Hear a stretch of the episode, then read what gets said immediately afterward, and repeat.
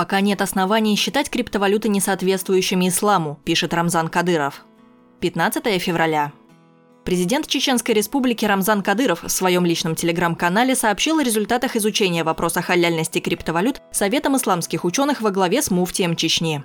Созванный Салахом Хаджи Межиевым совет пришел к выводу, что для вынесения вердикта по такому серьезному вопросу нужно учитывать специфику каждой отдельно взятой страны. Если криптовалюта несет угрозу политике, экономике и финансовому положению государства, мы должны сказать, что она харам, говорит Салах Хаджи Межиев. Пока в России нет оснований для выводов о ее халяльности или хараме. Конец цитаты.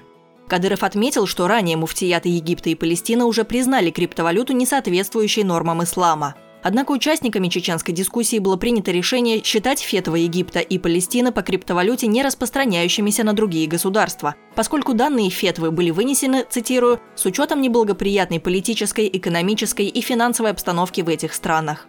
Кадыров также заявил, ссылаясь на решение Совета и слова муфтия Чечни, необходимо выяснить, сможем ли мы на эти деньги, криптовалюту, покупать, продавать, делать взаиморасчеты. Если все это будет возможным, мы придем к тому, что криптовалюта является халяль. А в случае, если это какая-нибудь пирамида, то явно будет видно, что это запретная вещь, и мы об этом официально заявим. Ранее глава Чечни заявляла о намерении лично вложиться в биткоин, чтобы следить за развитием криптовалюты. Тема халяльности криптовалюты и возможности их использования для исламского банкинга обсуждалась в России осенью 2017 года на финансовой конференции в Казани.